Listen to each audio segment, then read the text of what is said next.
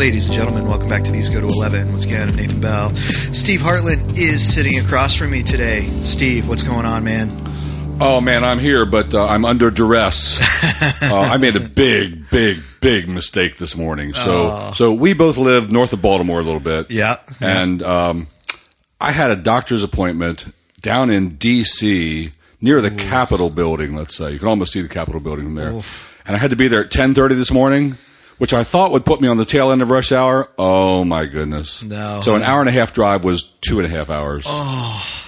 extra hour stop and go stop and go stop and go stop and go over and over and over but anyway i got there i left real early and i got there um, the hour the hour and a half ride home was just fine but oh man it put a big hole in my day Yeah, I bet. Kinda wore me out Oh man, that that is huge. so what's I the mean- moral of the story find a local doctor Yeah.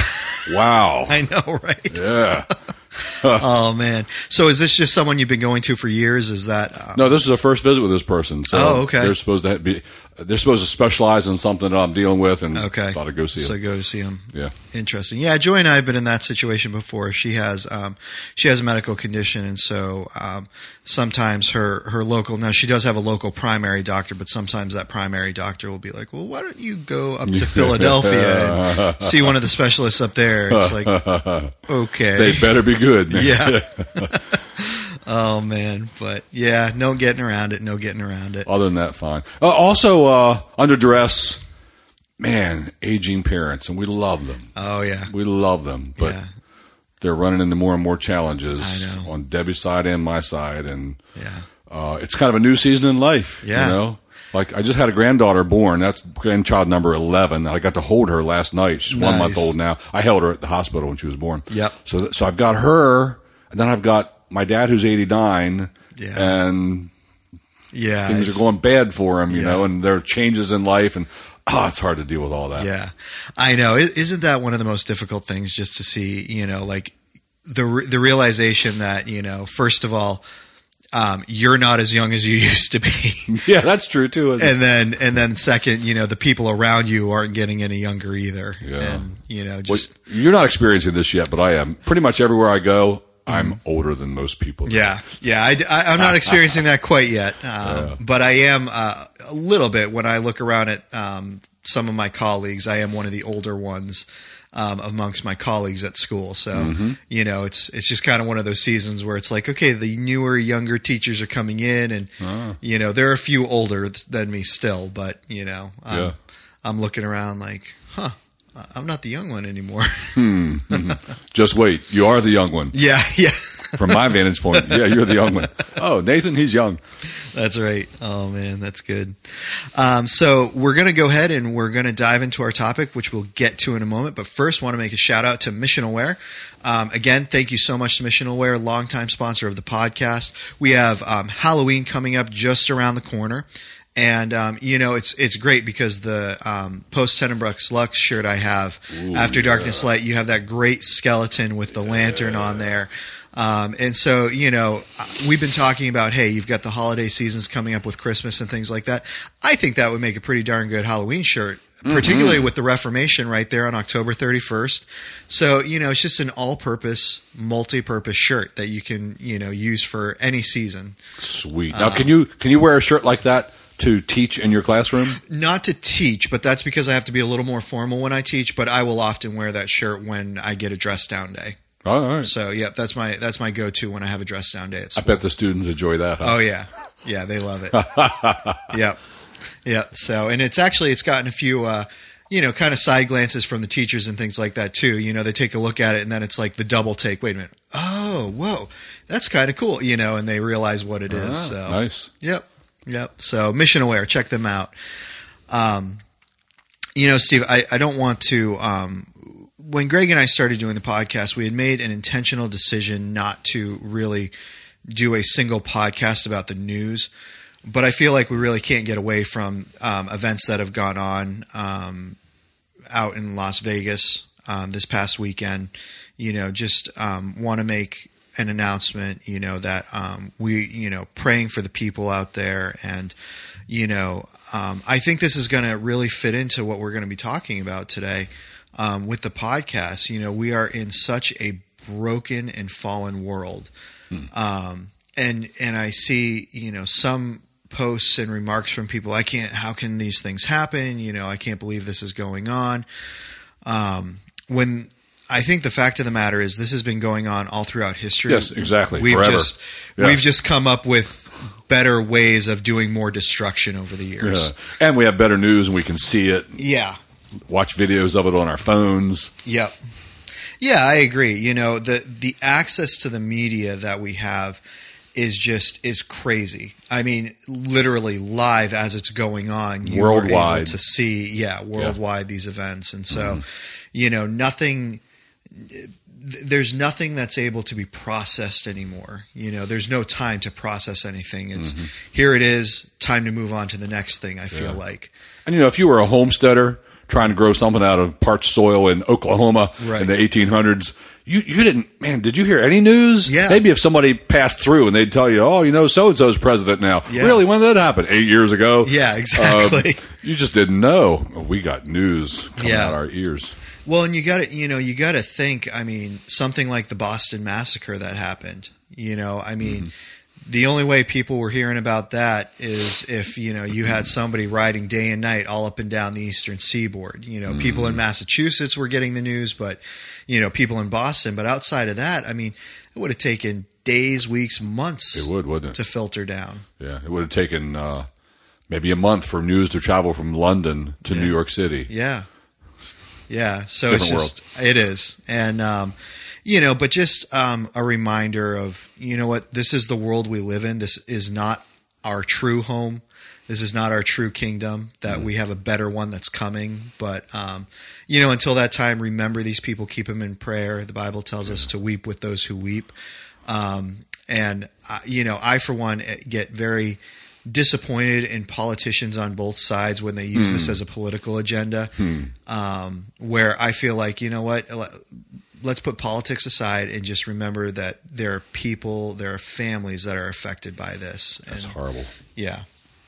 So, It's also a reminder to me. Think about James. James says, "Don't boast yourself about tomorrow because Mm. Yeah. you don't know what tomorrow holds." Man, these were just people like you, like you and me, going to Yeah. hear Jason Aldean and whoever else was That's at right. that concert, and just go have a good time. And wow, look what it turned into. yeah. You'd never expect it. You're going to a concert, That- Right.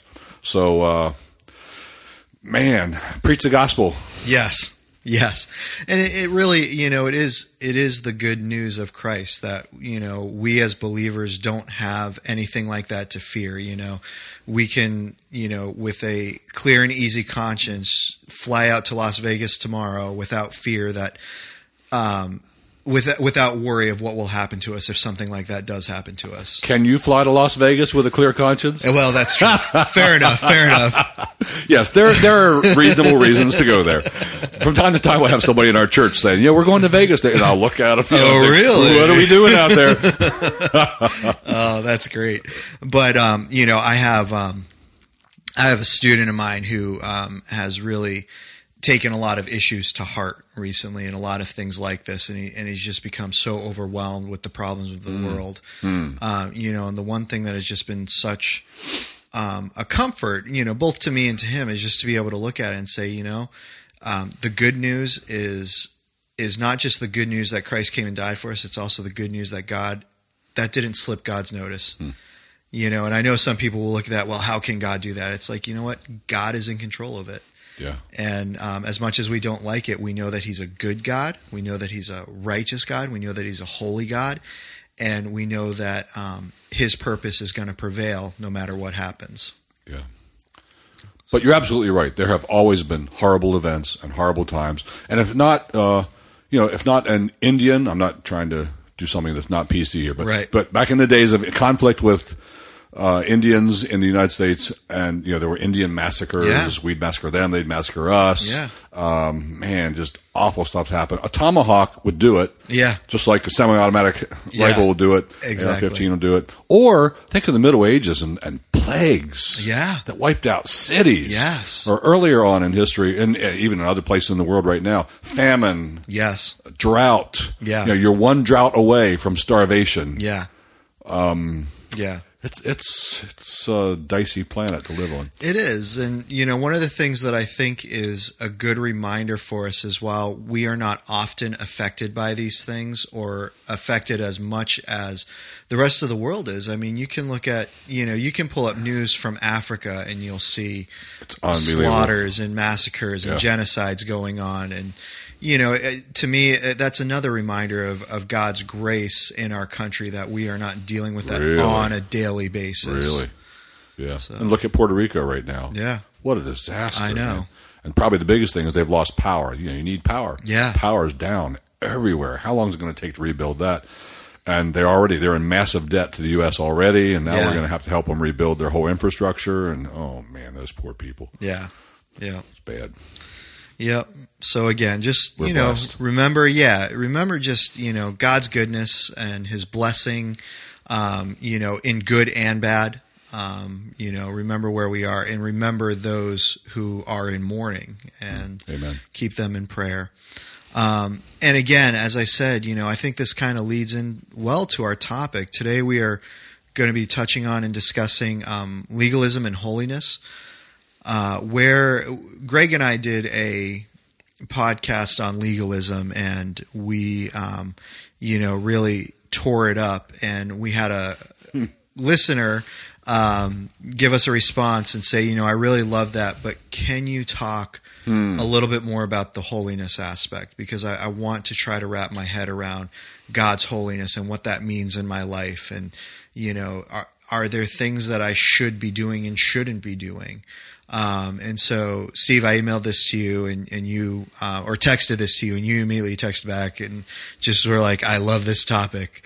Um, so uh, let's go ahead and start off because you have um, a book that you wanted to recommend for this um, particular podcast that we're going to be talking about. So I'll turn it over to you, Steve. All right, and then you're going to have a book recommendation too, right? Yes. Great. So we have Probably less vague, probably more vague than your book recommendation, but I will still have one. So All right, so two books for you tonight, folks. So, uh, warming us up to the theme of holiness versus legalism. How do I avoid the one and stay on the other? Um, I'll, I'll highly recommend a book written in the 1800s by a fellow who was then Bishop of Liverpool in the Church of England. And his name was J.C. Ryle. I'm not sure. Is that John Charles?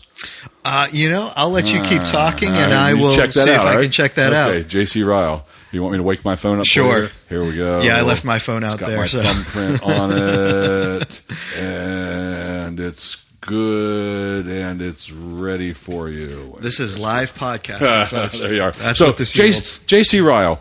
And uh, his, his little volume called Holiness. You can easily find it on Amazon. I just looked it up on Amazon. There's different publishers, different people, same book. Great book. Um, I think he wrote each chapter individually, not intending to form a book necessarily originally. He was just writing uh, blurbs. He, he was writing um, little booklets or something on various topics that have to do with the Christian life and, and holiness, really. Uh, but Ryle has such a way of writing. It's so engaging, and he's so warm hearted and pastoral about the way he writes things.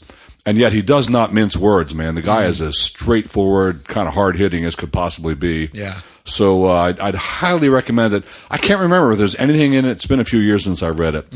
In fact, I can picture my copy right now. I loaned it to someone, and literally their dog chewed it up, and then they gave it back to me, and it's like all chewed up and dog little teeth imprints in it. But um, I, I can't remember if there's anything I didn't like in it. Nothing stands out to me. But here's an interesting thing. So Ryle's dates are, and I don't happen to know these, but I'm looking at this um, now on the Amazon site, and he was in the 1800s, as I mentioned. Oh, no, He died June tenth, nineteen hundred, Thank you, and it was John Charles Ryle. John Charles. All right, John Charles. So he was a contemporary of the great Charles Haddon Spurgeon, who was not in Liverpool but was in London, two not too far away from each other in that day, and um, they were both you know well known, great Christian leaders, uh, pastors, churchmen in their day. Uh, but Ryle, being Church of England, of course. Uh, if you read their doctrinal statement, and I just happened to do this last week, I read their statement on baptism, and if it isn't baptismal regeneration, I don't know what it is because they say when the infant is baptized, they receive the Holy Spirit. Their sins are forgiven. They they are regenerated. They blah, blah, blah. you know so like Fascinating. When, you're baptized, you are a Christian. Yeah. Um, and and I think you know, I've been to Episcopal churches in the U.S. where that seemed to be the case. Yes. and there are similarities there. Yeah. Church of England and Episcopal Church. Yeah. Um, so, so here's something interesting that happened though.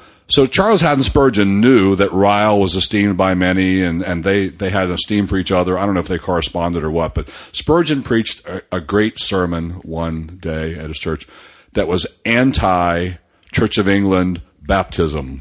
Uh, it was like decidedly launching flaming arrows at that doctrine and uh, opposing it and, and advocating believers' baptism. Um, so what I read is that from that point forward, the relationship was strained. Oh wow. Yeah, I could I could imagine. You can imagine. Uh, kind of reminds me of uh, you know Paul when, when Barnabas wanted to take along John Mark, and the contention became so great between them that they they split and went two different ways. Yeah. Uh, I'm glad that's in the Bible because it sure does happen in church history. But uh, Ryle and Spurgeon were friends until Spurgeon opened his mouth. Yeah, yeah. Is isn't that the case with most people? It's like, hey, I can I can handle being around this person until they open their mouth. Oops, they said that. Yeah, yeah. That's fascinating, man. Good research on that, Steve. Mine's not nearly as uh, well thought out and well researched. Who do you have? So uh, the one that comes to mind is R.C. Sproul, uh, Holiness of God," and um, you know it's funny because we we went on um, just before we went on. You asked me if I had one, and I was like, "Well, this is the one I was thinking of," um, and I asked you, you know, uh, ha- have you have you read that? And you were like, "Well, I actually haven't read that one," and I was like. Darn it, because it's been a long time since I've read that one. and uh, my exact words were to you were, um, I, I liked it. I remember liking it, but I can't remember why I liked it. Um, and and I- loved your comment back to me, which was, well, it was written by R.C. Sproul, so there Yeah. there couldn't have been, you know, Did he ever write anything bad? That's right. or not engaging or not profound? yeah, yeah. But um, no, I do. I mean, I do remember just the way Sproul um, set up that topic of God's holiness and just how sinful we are in comparison to his holiness and his righteousness and i think that was one of the things that was most profound to me is just his his setup of our sin um, in order to raise up how great God was or God is. Uh, I think it's in that book that um, he he just talks about you know uh, there's that quote and I believe it's by him where he talks about you know many people when they talk about sin act like Adam uh, simply fell and broke his arm in relation to That sin is good. when in reality he broke his neck and killed Uh, himself. yeah, rather than dead and trespassed in That's sin, right. just wounded a little That's bit right. by it. Just wounded slightly. Um, so, yeah, that um, R.C. Sproul, The Holiness of God, um, great book, and we've talked about Sproul on here before. And like you said, you know, really there there is nothing that I can think of that's really just um, engaging by him or that he's able to put out there that I feel is um, is good. I mean, he's a teacher. That's what he did for years was Yep. taught. So.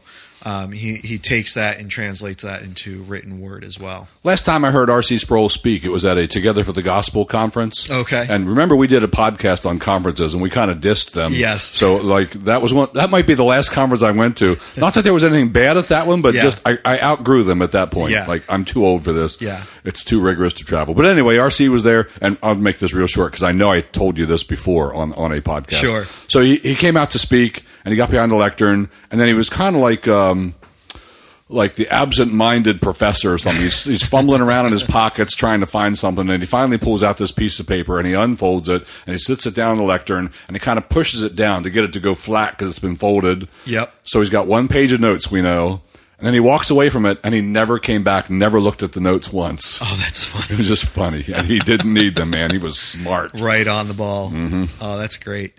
Yeah, and we're you know, um, I think what's um, what's great about what we're going to be discussing is like everything we talk about. I don't think there's a one size fits all answer. Hmm. I think God is holy, and I think there that is the answer. Yes, God is holy. God is perfect, God is pure, God is blameless, sinless.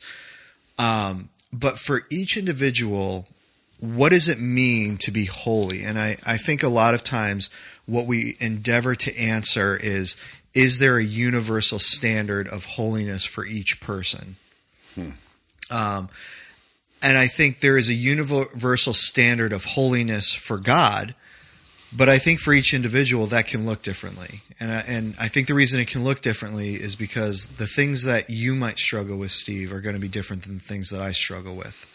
That there are going to be aspects of holiness um, and and I, I say this realizing people are going to hear it, so I'm just going to say it anyway, and it'll cause controversy. And hey, we love controversy, but there are aspects of holiness hmm. that are going to be easier for one individual than another. Oh, absolutely. Um, one person won't even have to pay any attention to that. Yeah, and you're over here dying over yes. it and tearing your heart out over it. Yes, mm. and and so I think that in that there are different levels and different standards of what we consider as holiness and being like God in His holiness. Hmm.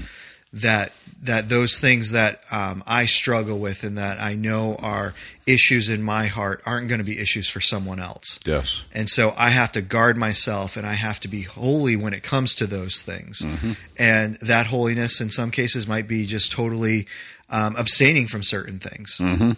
Um, your thoughts, Steve? Yeah, well, um, I, I want to say something and then back up a little later and make an argument out of this. Here's yeah. the thing I want to back up later and make an argument out of.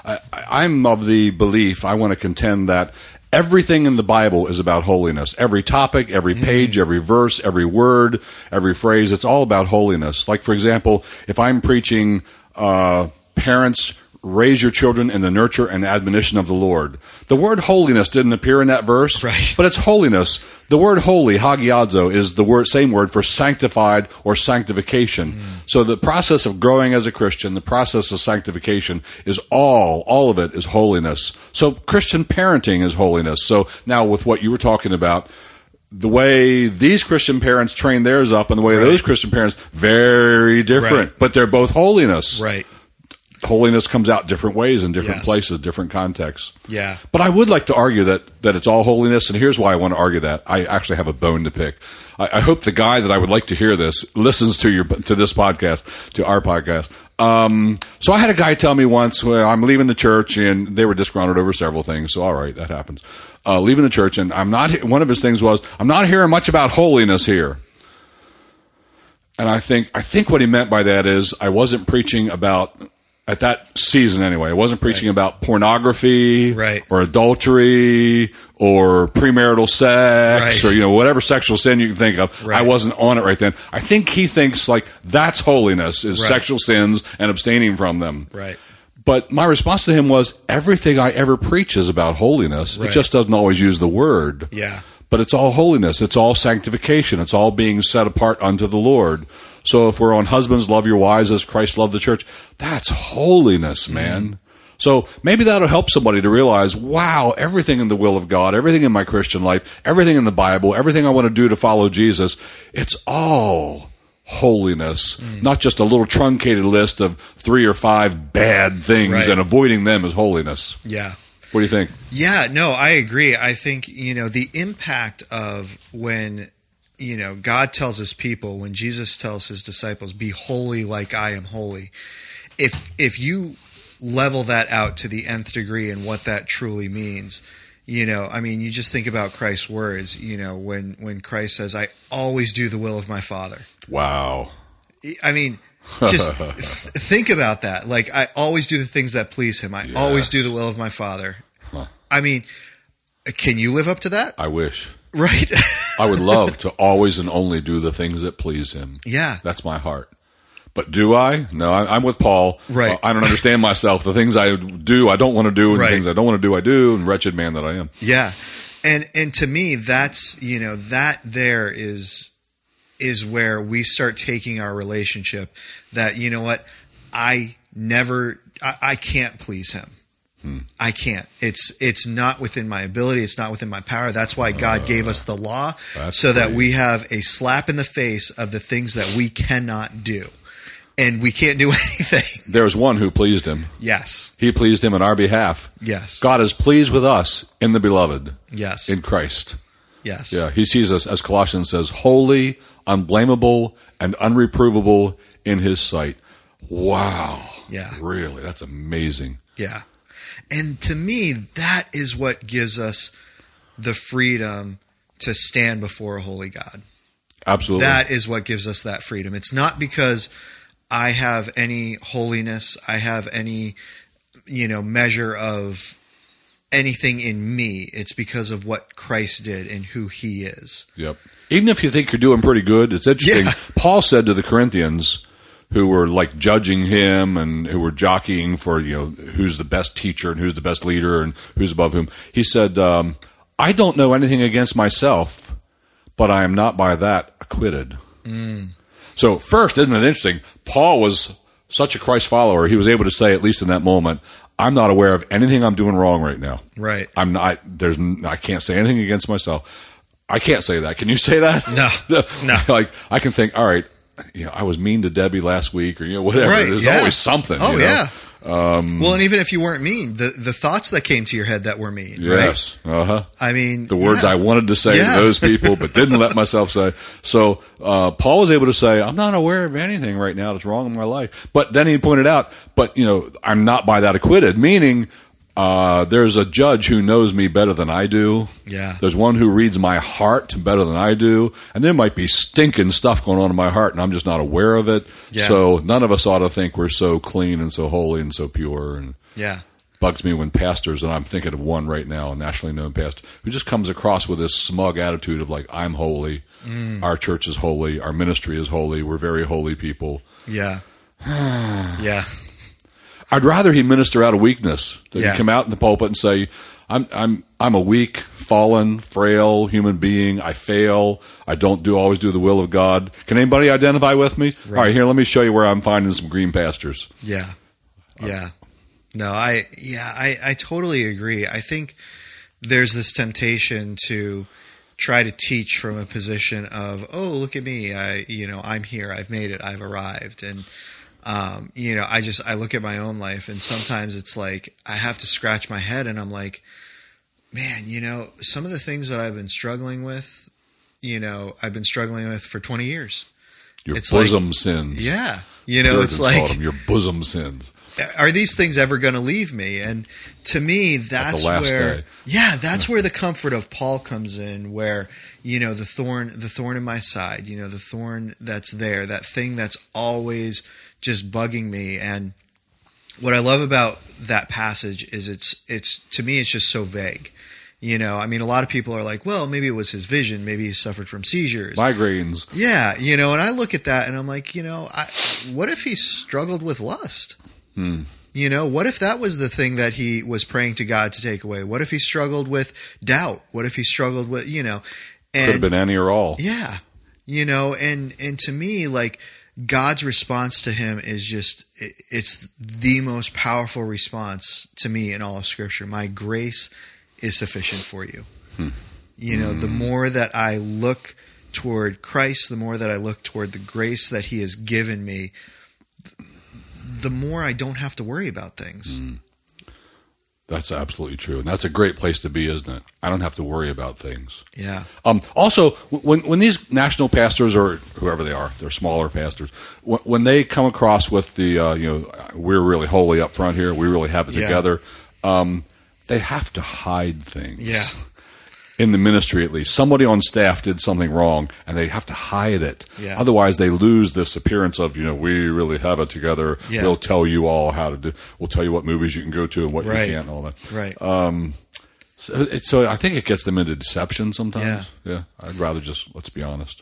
Yeah, I, I, you know, I think that's so right, and you know, I know we're going to have another discussion on um, things that might, um, you know, disqualify pastors from the pulpit. We're we're going to have another discussion about that at some point. We had a brief discussion on it um, with Greg at one point, um, but we're going to get more into the nails and nitty grittiness of of the verses and things like that. But you know, when when I look at you know the things that you know qualify or disqualify pastors. You know, to me, one of the biggest disqualifications I would think is someone who's not willing to be open with people. A phony. Yeah, Yeah. yeah, a hypocrite. A holier than thou, hypocritical Yeah. phony.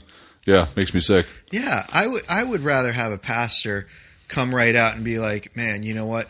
I, I'm a guy just like you. I, you know, can I just be honest and tell you, I, I I struggle with lust. I struggle with pornography. That's you know that's something that's huge that I just I I'm battling and like."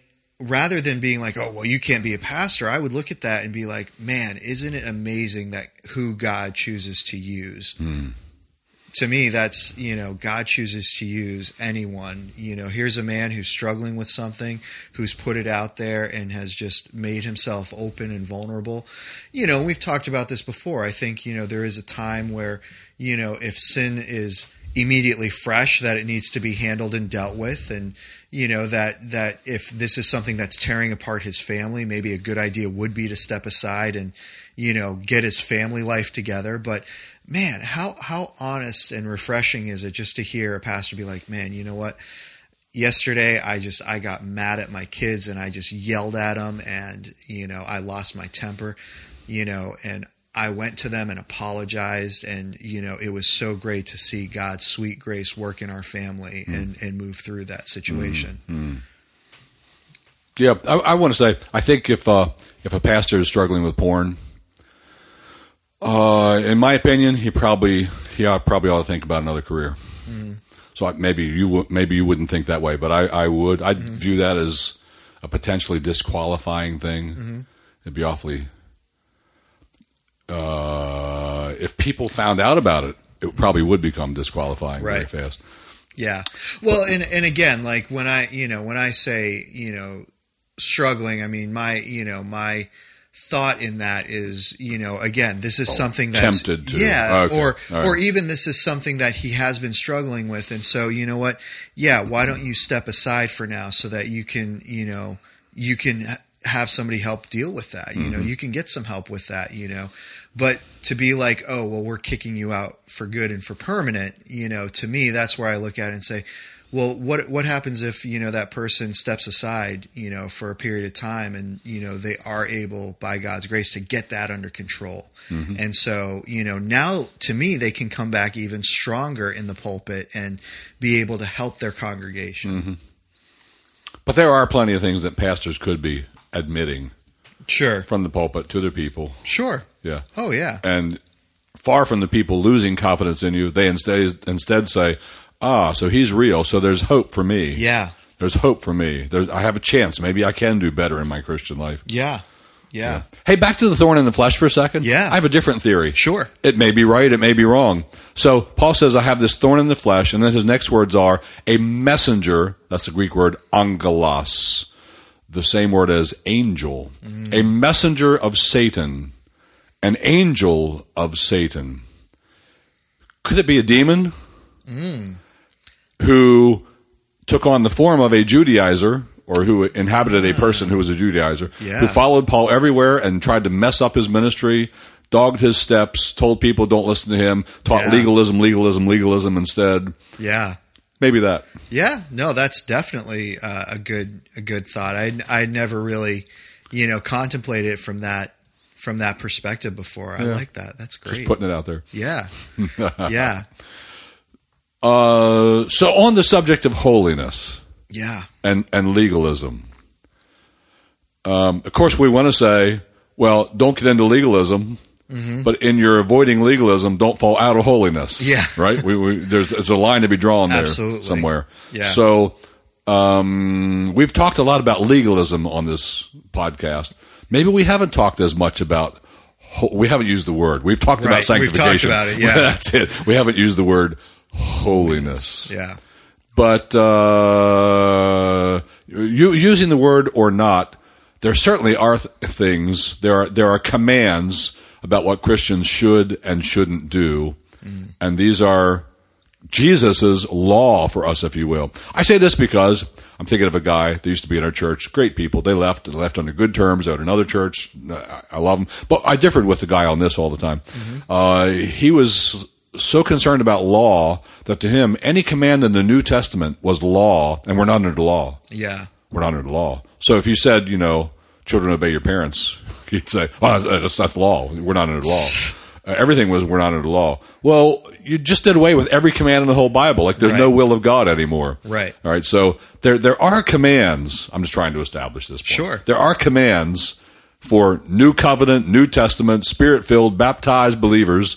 And we are expected by the Spirit to render evangelical obedience. Romans chapter 8, the Spirit leads all those who are sons of God. What's He lead them into? Into putting to death the deeds of the flesh, becoming more like Christ. Yeah. So by the Spirit, by the Word of God, by God's grace, and not by our own bootstraps at all, we, we are responsible for those commands, and, and they do matter. Uh, seeking by grace to follow Christ and obey those commands, that's holiness. I don't know. Is there anything else that's holiness? That's holiness. That's living holy. Yeah. No, that's good. I mean, you know, just again, just the fact that, you know, the more the more we understand who Christ is and what he did for us, the more we are going to seek after him. And I love the fact that, you know, God doesn't call me in my relationship with him to be like you.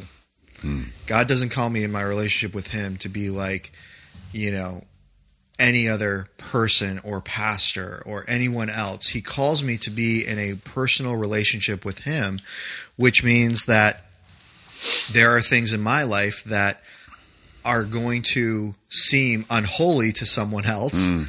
You know, and again, like if we look in scripture and you look at what Paul talks about with eating and drinking and, you know, the, the meat that was offered up to idols, you know, these are people who looked at those things that were done and were like, man, that's, that's sin. That's unholy. That's, you know, and Paul's like, well, no, it's not hmm. because their conscience isn't bothered by it. Mm-hmm. God has treated different people differently and he's given different people a conscience. Now, if you do those things, it's going to violate your conscience and so therefore you'll be sinning. But this person over here who's doing these things, they're under this they they have the same Holy Spirit in them. They're not bothered by these things. These things aren't clearly spelled out in scripture as being right or wrong. And so therefore they have the freedom to parti- partake in those things. Amen. And you know, you mentioned uh, things that I called your bosom sins a few moments back. Um, what do you think? Is it fair to say? I think it's probably fair to say to everybody who's listening and to, to you and me. Sure. We all we all have some bosom sins. yeah. They're like the whack a mole sins in our life. Like you whack them, they come back up in another hole. Yeah. You whack them, they come back up in another hole. Or there's two or three of them. You whack one down, the That's other right, one comes yeah. up. Uh, so you're always fighting one of those. Probably the pursuit of holiness. You know, Hebrews pursue holiness, pursue peace, and that holiness without which no one will see God. Yeah. There's a holiness to be pursued. I don't think that just means so believe the gospel and then you have that holiness. Sure. I think he's talking about holy living, practical Sure. living. So pursue that, and without it, you won't see God because it's an evidence, it's a fruit of your regeneration. Um, I, I think it's quite possible that holiness for me will be those three things that are my whack a mole sins that are just going to come up over and over and over and over, and I've got to fight those over and over. And your list is going to be different than my list. And someone, it's important that you recognize what's your list Yeah. and then start waging some war Yeah. against those sins. You know, Churchill said something. This is a paraphrase, but it's close. He said, uh, "It is the worst mistake in time of war to underestimate underestimate, underestimate your enemy and try to wage a small war." And so I think it is against our sins. I think we wage small wars like, oh man, you know, I'm, I'm a liar, I'm a liar, I'm lying, I'm lying, I'm a liar, I'm a liar. And, uh, uh, and you pray once in a while, Jesus, take this away from me. How about, you know, plucking out eyes and cutting off hands? Yeah. Like, how about seriously memorizing a whole bunch of scripture passages about your bosom sin Yeah. and meditating over them and praying over them and pouring out your heart to God over them. And every day before work, you review those verses because they're three by five cards in your car or they're on your iPhone or whatever. Um, and just really wait some more. And you get an accountability brother. Hey, brother, I've been failing in this and this and this. Would you talk to me once a week and ask me how I'm doing Yeah. and challenge me and exhort me and pray with me about this? Start to really wage some more. Yeah. So we all probably have one or two or three whack a mole bosom sins that we really need to be waging some war on. Yeah. What do you think? Yeah, no, I, I completely agree. You know, I think um, I think sometimes in you know the reform community, um, we we've gotten away from this idea of you know getting getting accountability partners and you know getting getting in and getting real with those things. You know, we we lean so much toward the the the freedom and grace aspect of things, and again, like to me. Um, when I say that, I think we throw those terminology we throw that terminology around, not really understanding what it means. Because true freedom and grace will lead you to the extremes to to wage war on those sins. It will. Um, Amen. You know, and so I, but I think sometimes we use those as catchphrases, and it's like, well, I have freedom in Christ, and you know, I've been forgiven. And it's like, yeah, you have, but that, but seeing what Christ has done for you should lead you into battle with those things, Yeah, amen to and that. to do whatever you whatever you need to do, like you said, you know, plucking out the eye, cutting off the hand, in order to um, to to make sure that you are absolutely waging that war against it. Yeah. And you mentioned the accountability thing, or we both did now. Um, let me just share a little practice that, that's in my life, and I'm involved with some other guys with this, and it's really helpful to me. So, one of the things our pastors do at our church, so right now we have three guys. We have a, a fourth guy sitting in with us because he's a possible, he's a candidate for being one of our pastors, and we have a few other guys that are about to become candidates, Lord willing. But anyway, um, so every couple of meetings, one of us, at the very end of the meeting, one of us becomes the subject of attention, and everybody else seeks to be his accountability partner. So let's say it was me tonight, Yeah. and you guys would all start asking me questions about, well, man, how you doing with scripture reading? How you doing with prayer? How you doing with that thing you told us about? How you, you told us about your whack a mole sin? Yeah. and and I have told them about my whack a mole sins. Yeah. I have bared my heart and my soul and my life to them. Yeah.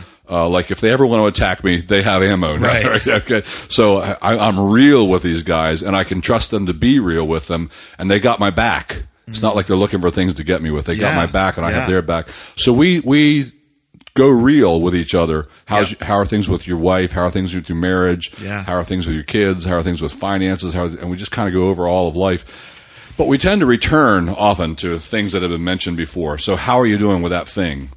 I love that time in our elders meeting. Yeah. I really do. I love it, particularly when I'm the subject of of the thing, because I'm getting help. Then, Yeah. I'm getting brothers who love me and they're helping me. Yeah, and I- and I think that's like like we said before. I mean, that's so important because you know there's there's only one perfect shepherd. There's only one perfect pastor. There's only one perfect person, and none of us are him. We're not quite quite there. That's right. That's right. And I- Far from it. You know, and I think that's a telling thing too in the pursuit of holiness is is where is your heart?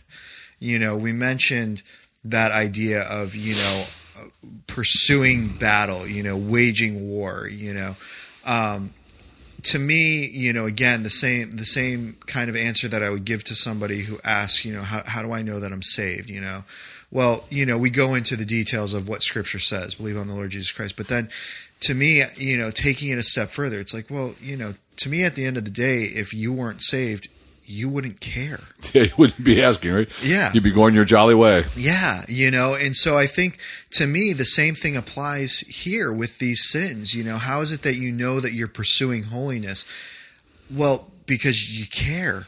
Mm, that's you know, really those good. things bother you, and so you want to put them down. You want, you know, you're praying, God, take this away from me. Let me become more like you, please. You know, and so yeah, you, you're pursuing that. Yeah, the fact that you care is evidence of a regenerated heart. Yeah. Like, where did that come from? Yeah. I used to just indulge in my sins, enjoy my sins, and gorge myself with my sins, Yeah. and I was happy. And and then I became a Christian, and all of a sudden, oh, Yeah, I don't want to do that again. Yeah. That didn't please Christ. I'm sorry I did that. Lord, give me grace. So you start.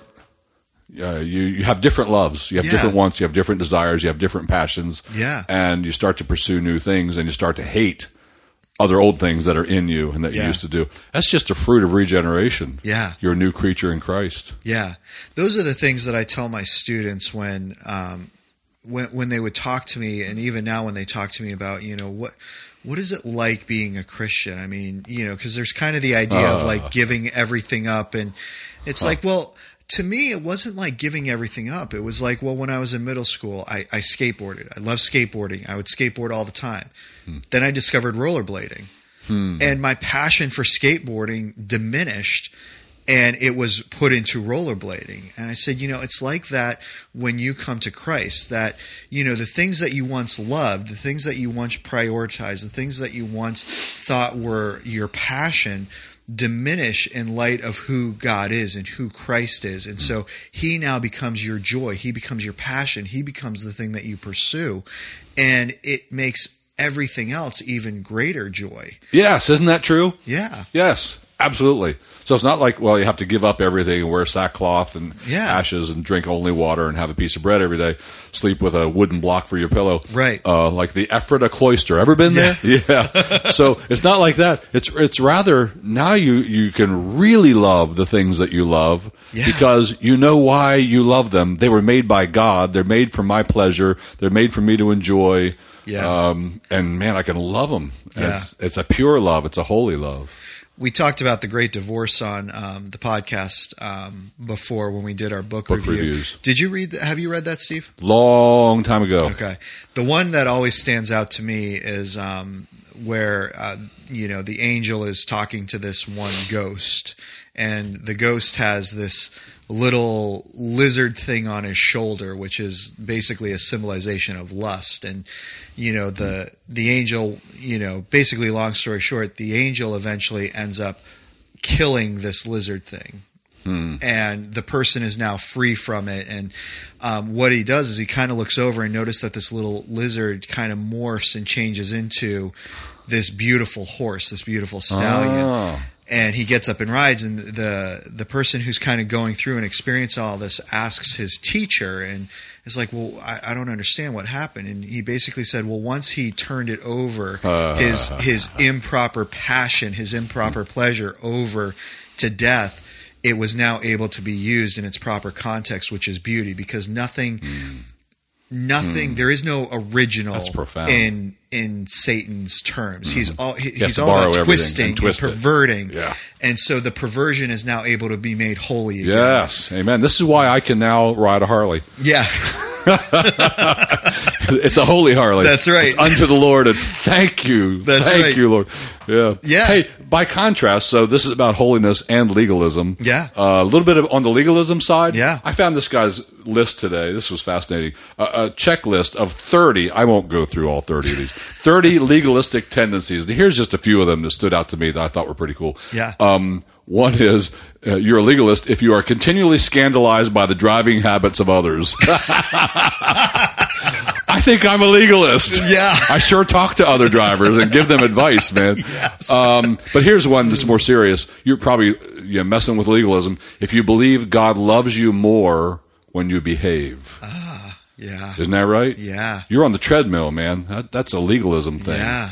Uh, God's love is not at all contingent on are you behaving. Yeah. He loves you in Christ with an everlasting love that is immense and unmeasurable. Yeah. Um, you know, they say they're telling us now. They used to tell us the universe curves in on itself, Mm-hmm. like, and they're telling us now, no, it's actually very flat. There's no curve, Yeah. and it's flat in all directions, and it goes to infinity. yeah, Wow, God's bigger than that. I know. And the love of Christ is bigger than that. And He loves you with that kind of love in an everlasting way. If you think about that verse in Psalm, as far as the east is from the west. oh man, isn't that great? Mm-hmm. And the depths of the sea. Yep. Yeah. Oh, let's see. What were a few of the other ones here? Um, you're probably a legalist if your good friends are all from one church or one denomination. I like that one. Yeah. I thought that's pretty insightful. Yeah. And that is definitely some Christians I have known and do know. Like Yes. we only trust this one denomination. That's right. Um, let's see. I don't want to take up time here while I'm just looking through a list quick. Well, you know, can, jump back. Um, what was that second one that you read, Steve? Uh, I believe God loves me more when I behave. Yeah, you know, and um, uh, so I'll kind of let you scroll down, and I'll, Thanks. I'll talk That'll about work. that one for a little bit because, you know, I know for me, the times when I'm feeling good about myself, the times when I feel like I'm behaving, quote unquote, I, I feel like those are the times where I'm setting myself up for a huge fall. Where you know it's like I just kind of feel oh you know I'm pretty good I you know I've gone a week and really you know I really haven't yelled at anyone when I've been driving. I really haven't lost my temper with it, you know. And then all of a sudden, it sets it sets me up for this huge failure. But the times when I'm like really inward perspective, just looking at myself, understanding my proper place as a sinner and God's um, nature as being good and holy, those are the times where I find like I am properly broken about who I am, but so thankful for who He is. And I find that those are the times that I'm extending the most grace, true grace to people. Yeah, amen to that. Makes me a better driver. Yeah. Yeah. He has a few in here about driving, but here's two more, all right? So you're probably dabbling in legalism if you feel unlucky or cursed if you skip Bible reading or prayer that day. Mm. I knew a guy, he was a young guy, like high schooler, had come to Christ, was passionate about Christ, growing like a weed in the Savior, and somehow uh, in a campus ministry he was a part of, he came to the idea that if he didn't read his Bible or pray, God was going to get him Wow. like discipline him Yeah. that day or something. So he felt like this this legalistic obligation all the time to read his Bible or to pray. Yeah. And when he discovered, no, actually, God will love you. yeah. It was it was really a freeing event for him. Yeah. Here's a final one. You're probably dabbling in legalism if you believe that God is more like a policeman Mm. and less like a fireman. Interesting choice, a fireman Yeah. who delivers you. Yeah. So, That's good. legalism. Yeah. And it's it's so funny because we all we all get trapped in it. You know, it's it's one of those things where, you know, I I you know, I absolutely um love the freedom that we have in Christ and I love, you know, looking at that. And I love trying to lead others into that. But it's so hard when you're in a moment and you're looking at something someone else is doing and you're just like, oh, would you please just get caught? um, you know, I think most specifically about driving. And I was talking to a friend of mine. We were driving somewhere and traffic was, you know, being backed up. And I, I don't know how many people just went buzzing by on the breakdown lane. Oh, and they're just really? driving right by. And I'm just like, where's the police Yeah, officer? when you need 'em, uh-huh. You If know. only I was a cop. Yeah, yeah, and I, you know, and I think to myself, I look at that and I'm like, why do I care? why do you know? Why do I care? Why does stuff like that bother me? Where why why can't I just focus on myself? I'm doing what I'm supposed to be doing, and why can't I just delight in the fact that I know that I am here doing what I've been asked to do, what's been required. So when you have when you're in traffic, your your concern is if those people are going through the lane over there, that upsets you. When I'm in traffic, I'm the guy sitting here thinking, should I get in that lane? that's my temptation, especially if I'm on the motorcycle. Oh, that's You know, funny. So I just get over there and do like 45 right. miles an hour and just blow by all of this. Oh, uh. that's funny. That's funny. No, it's it is. It's funny because you know my wife's like, yeah, you know Nathan. He's just he's a pretty calm and peaceful guy. Like things don't really rile him until he gets in the car, and then it's like then he's the beast, huh? Hulk. Yeah, it's like just you know the green just comes oh. out. All and, your like, the testosterone anger- shows Yes. right Hey, on the subject of holiness, mm. you know, let's say to each other, let's say to all the people who are listening to this podcast, uh, come on, y'all, let's pursue that holiness without which no one shall see God. And that probably means you need to get serious. We need to get serious about a few things. And you need to start waging war. And you need, you probably need to go tell somebody yeah. somebody you trust. Be Yes. careful who you pick. Somebody Yes. you trust. They'll have your back. Go tell somebody. Ask them to pray with you, pray for you. Ask them maybe weekly. Maybe they're in your church. You see them at church. Yeah. Hey, you know, every Sunday, can you just check in with me, kick me in the backside Yeah. about this, and you know, drag me around the place if I've been Yeah. doing poorly. Um, we probably we probably all need Yeah. some serious sin fighting in our lives. Absolutely. And can can I just say on the flip side of that too, if somebody approaches you asking you to help them, let's try to remember that we all need grace and that we all need somebody to listen to us and to share word, those brother. things with. Um, You know, I just I feel like so many times we as believers uh, and I think it's two way street. I think that the church for a long time has been so hard and judgmental on people who sin you know and and i mean if we're if we're hard on people who aren't believers in their sin, then you know we get all that much harder on people who claim to be believers in their sin. And can we just admit the fact that we are all sinners?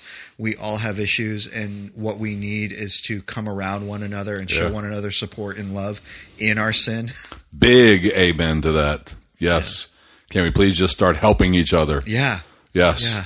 but are there people you'd be afraid to tell things to? There are for me. Oh, yeah. Uh, for fear it was just going to come back and bite me in the backside. Oh, yeah. They're going to use this against me. They're going to get me. Yeah. Yeah. Oh no, absolutely. I mean, there there are definitely people that I, I mean, I am very wise in choosing people who I will go and talk to about things, and um, you know, no doubt. Um, and so, yeah, I do. I think you need to be. I think you need to be. Like I said, it's a two way street there. I think you need to be wise. I think you need to be discerning in the people that you talk to and the people you confide in, and, and you know, are trying to be accountable with and to. Um, but I also think you know that. Uh, the people who are there need to be more understanding of the fact that we are all broken and it doesn't matter whether you have said Christ is your savior or not you are still a broken person and until Christ returns you're going to be broken Yeah, amen to that. So, uh, fight sin. So, so, so there's a story. I imagine this is fictitious. Mm-hmm. That there's a husband and a wife. Well, this part could be true. And she talked a lot. He didn't talk much. All right. So she had many words. Mm-hmm. I he can see didn't- see that. Yeah, and he didn't have as many words. Um. So she was ill one day, didn't go to church. He went to church alone. So when he came home, she wanted to know what the sermon was about. So she asked him, Hey, what was the sermon about? He said, Sin. She said, Well, what did he say about sin? Don't do it. That's holiness right there. That's right. Uh-huh. That was a message on It's holiness. yes. By the way, you know, it's, it's interesting. The word holiness, if I remember right, I, I checked this out once. I think it only appears like one or two times oh wow in the New Testament, whereas holy appears a lot of times, but Right. holiness. So uh, I wish I'd known that when that guy said to me, "I'm not hearing much about holiness." Right. Well, that's because the word's only twice in the Bible. that's man. right oh that's great yeah no I and I think this is so good because I think it is it is the word of encouragement and it, and it is a kick in the the backside it's a kick in the teeth you know that no we we need to treat our sin seriously. We can't play around with it. It's not you know it's not some little toy. It's not you know like playing with matches. Um, it's it's like playing with matches when you're swimming around in a pool full of gasoline. Ooh. you know and and so we need to make sure that we are treating this um, as god views it you know. And we see it as ugly yeah. as it is. yeah. Oh man, Richard Baxter Mm-hmm. In the Reformed Pastor, and you know there somebody Soli Deo Gloria reprinted Baxter in like four massive volumes. Oh, wow. Somebody else said the only thing I think it was J.C. Ryle said the only bad thing about J about Baxter was he never knew when to put his pen down. oh wow He just wrote and wrote and wrote and wrote. So it's unbelievable. But he wrote somewhere that uh, helping a guy fight against lust. Yeah. I mean, this is excessive. This is crazy. All right, but but he went to all kinds of extremes. He said, picture her. There's this woman you're lusting Right. at. Picture her as she'll be when she's lying in her grave. And her mm. skin, her flesh is rotting, and, you know, and all this stuff. So you know, Yeah. that could help, I guess. yeah yeah See No. it for what it is. Right. It's just a body, and it's going to be dead soon. Right. And here you are, all lusting after it. Yeah. Come on, man. Get your passions going about Christ and His kingdom. Yeah. Well, and, and again, like like we said earlier, when you, when you get your passions right, it's not that the passions are wrong; it's the directions your passions are going. Exactly. That's so good. You know, and I, and I think that's what we need to remember. You know, when we talk about in the church, you know, when we talk about lust, when we talk about sexual sins, you know, I, I think we you know we need to say, okay, these desires are good. There's good but- lust. Yeah, but the bad lust. direction that they're going in is bad. That's right. If you want the good side of lust, Right. get you a wife. That's right. and you guys have fun. That's right. Yeah. Good side. Yep.